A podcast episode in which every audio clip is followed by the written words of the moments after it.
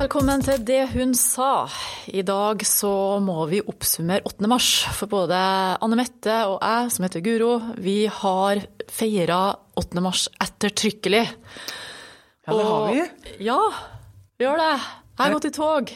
Ja, du har gått i tog. Ja. Jeg rakk ikke å gå i tog, men jeg gjorde så utrolig mye annet spennende. Eh, men først, hvordan var det å gå i tog? Du, det er kjempeartig. Og det her har jeg gjort eh, andre år på rad nå. Og kommer til å fortsette å markere denne dagen. For jeg syns det er så viktig at eh, vi synliggjør alt det bra vi gjør, det engasjementet vi har for kvinner, også vi på høyresida.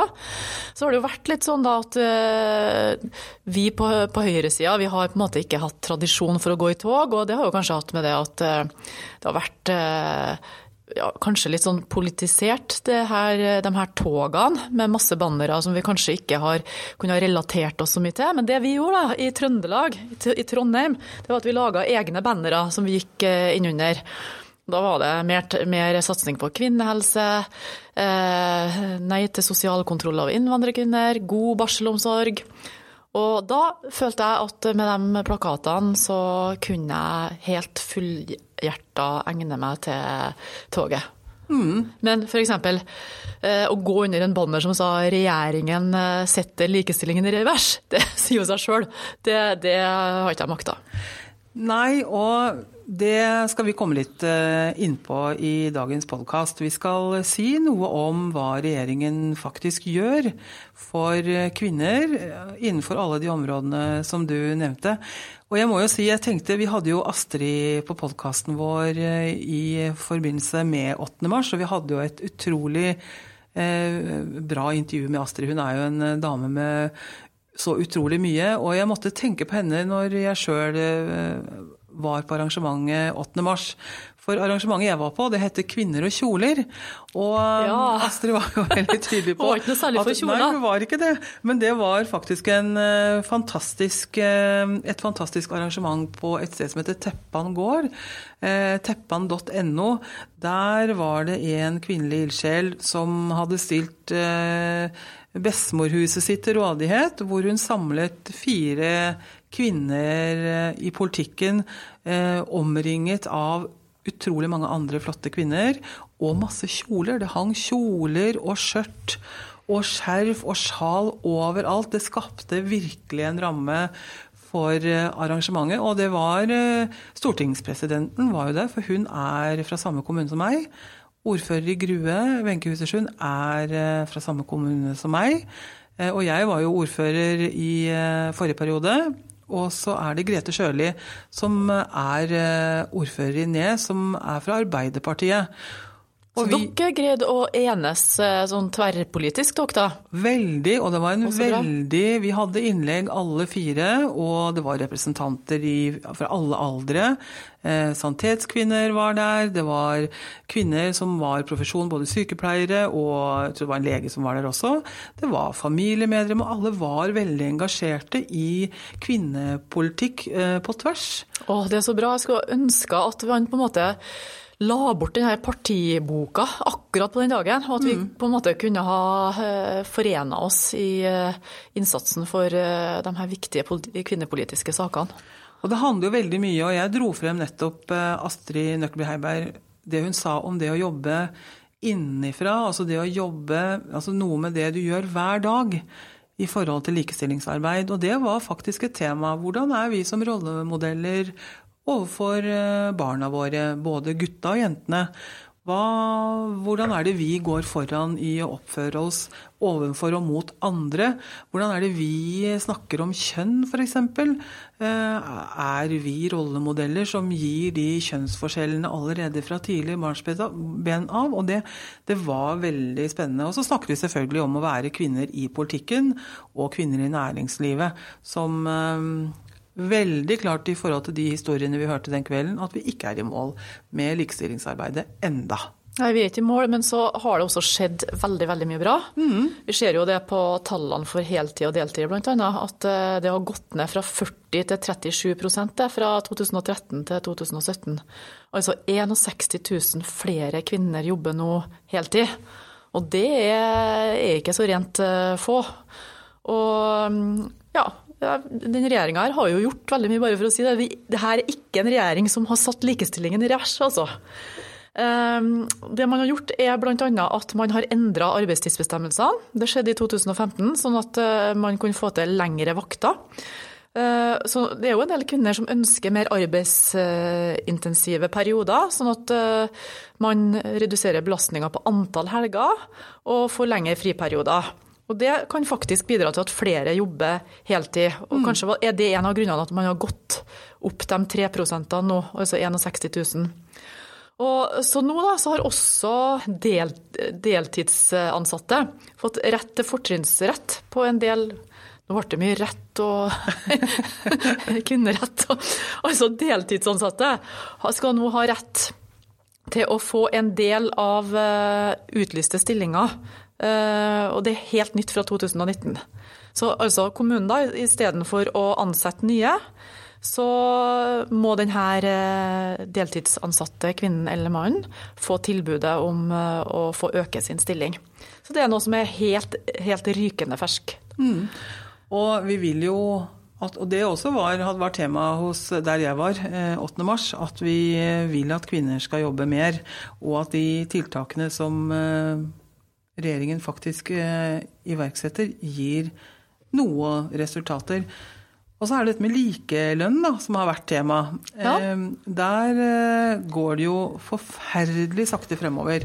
Og ja. vi er jo altfor langt unna til å komme i mål, men det er jo faktisk sånn at det, eh, det har eh, gitt en litt forbedring de senere årene også. Jeg tror at jo mer fokus vi får på temaet, jo større oppmerksomhet er det der hvor det er kvinner representert. Og jeg tror òg at mange menn tenker at Eh, likelønn for likt arbeid, det bør vi kunne ha i Norge. Ja, jeg er helt enig. Men det har gått opp, altså. Mm. Om enn lite. Nå så tjener kvinner 87,1 av menns lønn. Og, øh, og, det er da en liten oppgang på 0,4% bare fra i fjor. Mm. Så eh, skal jo antageligvis regjeringa nå skru opp hakket på, eh, på dette området og eh, sørge for tiltak som gjør at likelønna blir enda, enda bedre. Blant annet så vurderer man nå at offentlige og private virksomheter med mer enn 50 ansatte de skal få en lovpålagt plikt til å gjennomføre lønnskartlegging fordelt etter kjønn. Mm. Og Det har de gjort i Danmark bl.a., og opplever at det er effektivt. At man synliggjør lønnsforskjeller innenfor eh, samme kategori bl.a. Så det her eh, leverer, fortsetter regjeringa å levere på. Jeg satt og leste, jeg tenkte på det her når, vi, eh, når jeg satt og forberedte meg litt i forkant av 8. mars. At det, jeg syns det er historier fra kvinner oftere og oftere i media. Det har også vært et tema at menn er mer i media enn kvinner. Men nå syns jeg faktisk at kvinner begynner å synes mer, og vi forteller om likestillingstiltak som vi ønsker skal skje på en konstruktiv måte. Vi har jo i tidligere podkaster vært innom dette at hvis vi nå står på krava, så virker det som sutring osv. Men nå er det konkrete innspill på like, krav om like vilkår Eh, på en helt annen måte enn før. Og Senest i helgen nå, hvor det var veldig mye fokus på kvinner, selvfølgelig. Hvor sterke, fremtredende norske kvinnelige toppledere står frem og forteller om nødvendigheten og viktigheten av å både være synlig, men også tre litt ut og eh, på en måte ikke strebe så hardt for å oppnå noe som gjør at det nesten føles helt umulig. Vi må jobbe sammen mer på tvers mm. for å oppnå bedre resultater. Men eh, i helgen, både i Dagens Næringsliv, i alle tabloidavisene, så er det historier fra kvinner som, eh, som står frem på en altså, Man kjemper sin kamp, men det er mer konstruktivt. Man har klare og tydelige saker man fremmer da. Mm. Så det er veldig bra. Ja, jeg opplever at, vi, at, det er, som du sier, Anne Mette, mye mer snakk om det. DN har jo hatt eh, en føljetong mm. av eh, artikler om kvinner i næringslivet. og de, vil, de holder trykket opp på de her sakene. Jeg syns ikke at det er en dag at jeg blar opp i Dagens Næringsliv uten at det står noe om likestilling der. Mm. Det er jo knallbra. Mm. I tillegg så syns jeg vi har ministre som har evna å fronte de her sakene. Litt sånn innstendig og kontinuerlig. og Torbjørn Røe Isaksen og Linda Hofstad Helleland i sin tid, eller rett før jul, de inviterte jo næringslivet for å sette ned noen punkter for hva som skal til for å rekruttere flere leder, kvinnelige ledere i det private næringslivet, for der er det jo ganske dårlig stilt. Mm. Eh, Bent Høie han har gitt klare signaler til sine regionale helseforetak om at det skal være flere kvinner inn. Mm. Der har de faktisk eh, eh, både som, i lederstillinger og i tillegg det med heltid-deltid, for å gå tilbake til det. Så nå i deltid i sykehus har faktisk gått ned med 20 Utrolig bra. Ja, det er, det er veldig bra. Mm. Så det er et mye mer sånn kontinuerlig press. For om ikke vi har hatt noe stort fokus på kvotering eh, og sånt, så har man hatt eh, temaet opp hele tida. Mm. Og det var jo utrolig bra det innlegget som styrelederen i Maskinentreprenørens Landsforbund, var det det? Julie Bråttkorp? Ja. Nei, det var, det var, ikke Julie, det var styrelederen. Det var styrelederen ja. som gikk ut og selv fortalte om uh, hvordan han uh, hadde reflektert over spørsmålet han fikk fra headhunteren om uh, han ville vurdere en kvinne. Eh, og det var så veldig bra skrevet, fordi han måtte faktisk tenke gjennom sin egen reaksjon. For man tenker jo ja, er det Skal vi ha en kvinne? Eh, og at han faktisk gjorde en vurdering at ja, hvorfor ikke det? Og så tilsatte de Julie Bråttkorp, som jeg tror er helt perfekt valg. Men det handler jo noe om at de sjeldne de får ikke så ofte den forespørselen. For de er nok litt sånn hvordan tenker headhunterne, hvem er det som passer best innenfor de stillingene osv. Så, videre.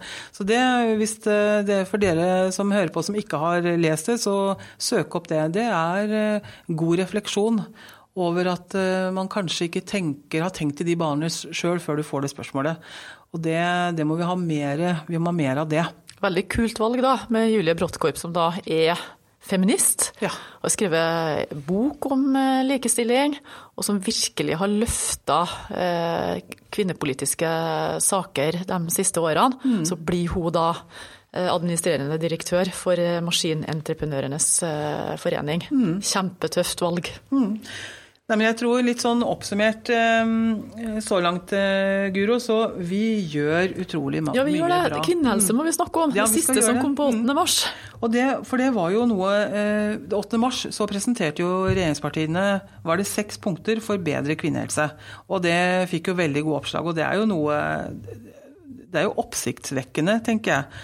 Ehm, for uh, hovedbudskapet var jo at befolkningen skal ha like gode helsetjenester uavhengig av kjønn. Men historisk sett, og det har vi vært innom før også, så har jo sykdommer som i størst grad rammer kvinner, fått mindre oppmerksomhet. Det har vi hatt opp mange ganger. Ja, og så er det så bra at nå erkjenner regjeringa det. Mm. Sånn er det. Vi har forska for lite på kvinnerelaterte sykdommer. Mm. Og det første punktet som da ble lansert eh, på fredag 8. mars, var forskning. Um, og det har vi også sagt. Vi trenger mer kunnskap om sykdommer som rammer eh, kvinner i større grad. Og nå skal vi fortsette satsingen på forskning gjennom Forskningsrådet. Og brukermedvirkning er en veldig viktig forutsetning. Eh, for det, det er jo vi kvinner som kjenner til dette her best. Apropos det vi har snakket om før med å forske på hannmus. Ja.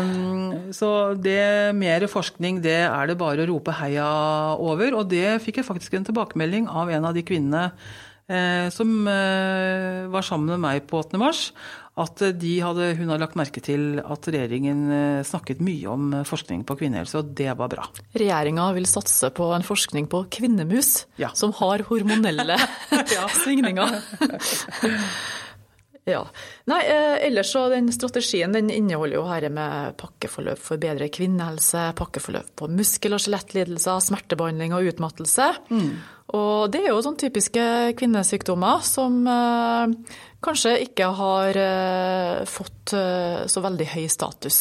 Så det er på tide at det dras fram. Litt sånn, altså mange kvinner opplever kanskje å ikke bli trudd når man er, faktisk er dårlig, mm. men plagene er på en måte litt sånn diffus. Så det er på tide at man får dette her inn i pakkeforløpet. Og det har vi snakka om mye før tidligere, så jeg skal ikke dra hele runden på det her. Men det engasjerer meg at man tar tak i den type lidelser som, som eh, ikke har eh, hatt den populariteten som det er en del typiske mannslidelser har hatt. Og ikke minst dette med pårørendestrategi, for det er jo også en litt sånn skjult eh, eh, si, omsorgs... Eh, Eh, ikke byrden, men kvinner tar ofte mer eh, omsorgsansvaret i hjemmet. Og ofte når våre egne foreldre blir eldre og syke. Og regjeringen vil utarbeide en egen pårørendestrategi, sånn at pårørende kan bevare sin egen helse og mulighet til å kombinere altså yrke og samfunnsliv, samtidig som man kan yte omsorg for sine nære. Og det, er, det tror jeg er veldig viktig at vi løfter opp. Fordi det tror jeg sliter ut veldig mange, for å bare si det rett ut. Ja. Det er vanskelig å, å klare alle de rollene samtidig. Og hva skjer da? Jo, da blir man sykemeldt. Vet du, Jeg syns ikke det er noe rart da, at vi kvinner har 70 mer sykemelding eh, enn eh, menn. Eh, den type belastninger som det er å ta vare på en pårørende. Mm. Det, eller en som er syk i familien. Syk. Det å være pårørende, mm. det er utrolig krevende. Og så skal man kanskje ha full jobb i tillegg, og kanskje har man små barn, og det er klart at det blir veldig mye. Så en, eh, en pårørendestrategi og en, eh, en, erkjennelse av at det faktisk er, er, ofte kvinner som har den mm. rollen, mm. det er kjempeviktig. Så den gleder jeg meg til å se hvor den munner ut i. Den må jo ikke munne ut i at kvinner blir mer hjemme, da. Nei. Det er viktig. Så syns jeg det er veldig bra her at man har eh, fokusert på, eh, på mm, vår eh, satsing i Eller vår satsing på kvinnehelse internasjonalt. Mm. Så der skal vi arbeide for å sikre utdanning for jenter, ny strategi for kjønnslemlestelse og så fortsett fokuset på vaksinasjon, barnehelse og seksuell, eh, seksuell, og reproduktiv helse og rettigheter. Ja. ja utrolig bra. Og ja. et satsingsområde også er jo dette med bedre reproduktiv helse. altså dette med seksualundervisning, eh, respektere hverandre, informere Altså akseptere at nei er nei. At man vi kommer Altså få mer undervisning på, på hvordan vi skal oppføre oss i forhold til seksualitet og osv. Mm. Eh, og dette med seksuelt overførbare sykdommer er faktisk et voksende problem. Og jeg tenker at for eh, ungdommen vår eh, at vi har en satsingsområde på det området, tror jeg er veldig viktig. Jeg hørte på, det var på nyhetene, at jeg tror et tall som 14 000 som var ute i 8. mars-tog. Det er i utgangspunktet bra, syns jeg. Det viser at eh, vi er opptatt av kvinners rettigheter. Vi er opptatt av at kvinner har like rettigheter som menn. Vi er opptatt av at uh, vi skal ha, bli likebehandling, og, og, og, det at vi signaliserer at vi er like mye verdt. Og det er En av grunnene til at vi nå har tatt uh, en gjennomgang av disse temaene vi har gjort nå, Guru, det er jo fordi at Eh, kvinners rettigheter har en mye større bredde enn om bare én enkelt sak som får veldig stor oppmerksomhet. Ja, Sånn som abort. Sånn altså. som abort. Ja, for jeg tenkte at altså Det jeg vil si eh, er at mange gikk i 8. mars-tog eh, under paroler som tilsa at kvinners rett til selvbestemt abort er under press. Mm.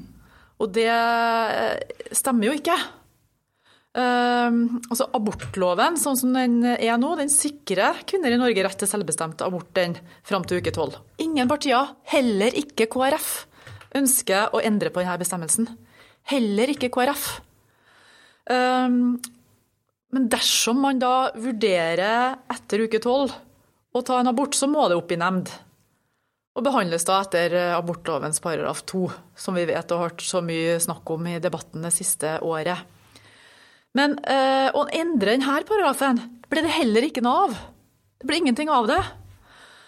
Eh, så det som det har blitt noe av, da, det er en liten regulering av abortloven som gjelder veldig få kvinner, kanskje en eh, 15 i året eller noe sånt.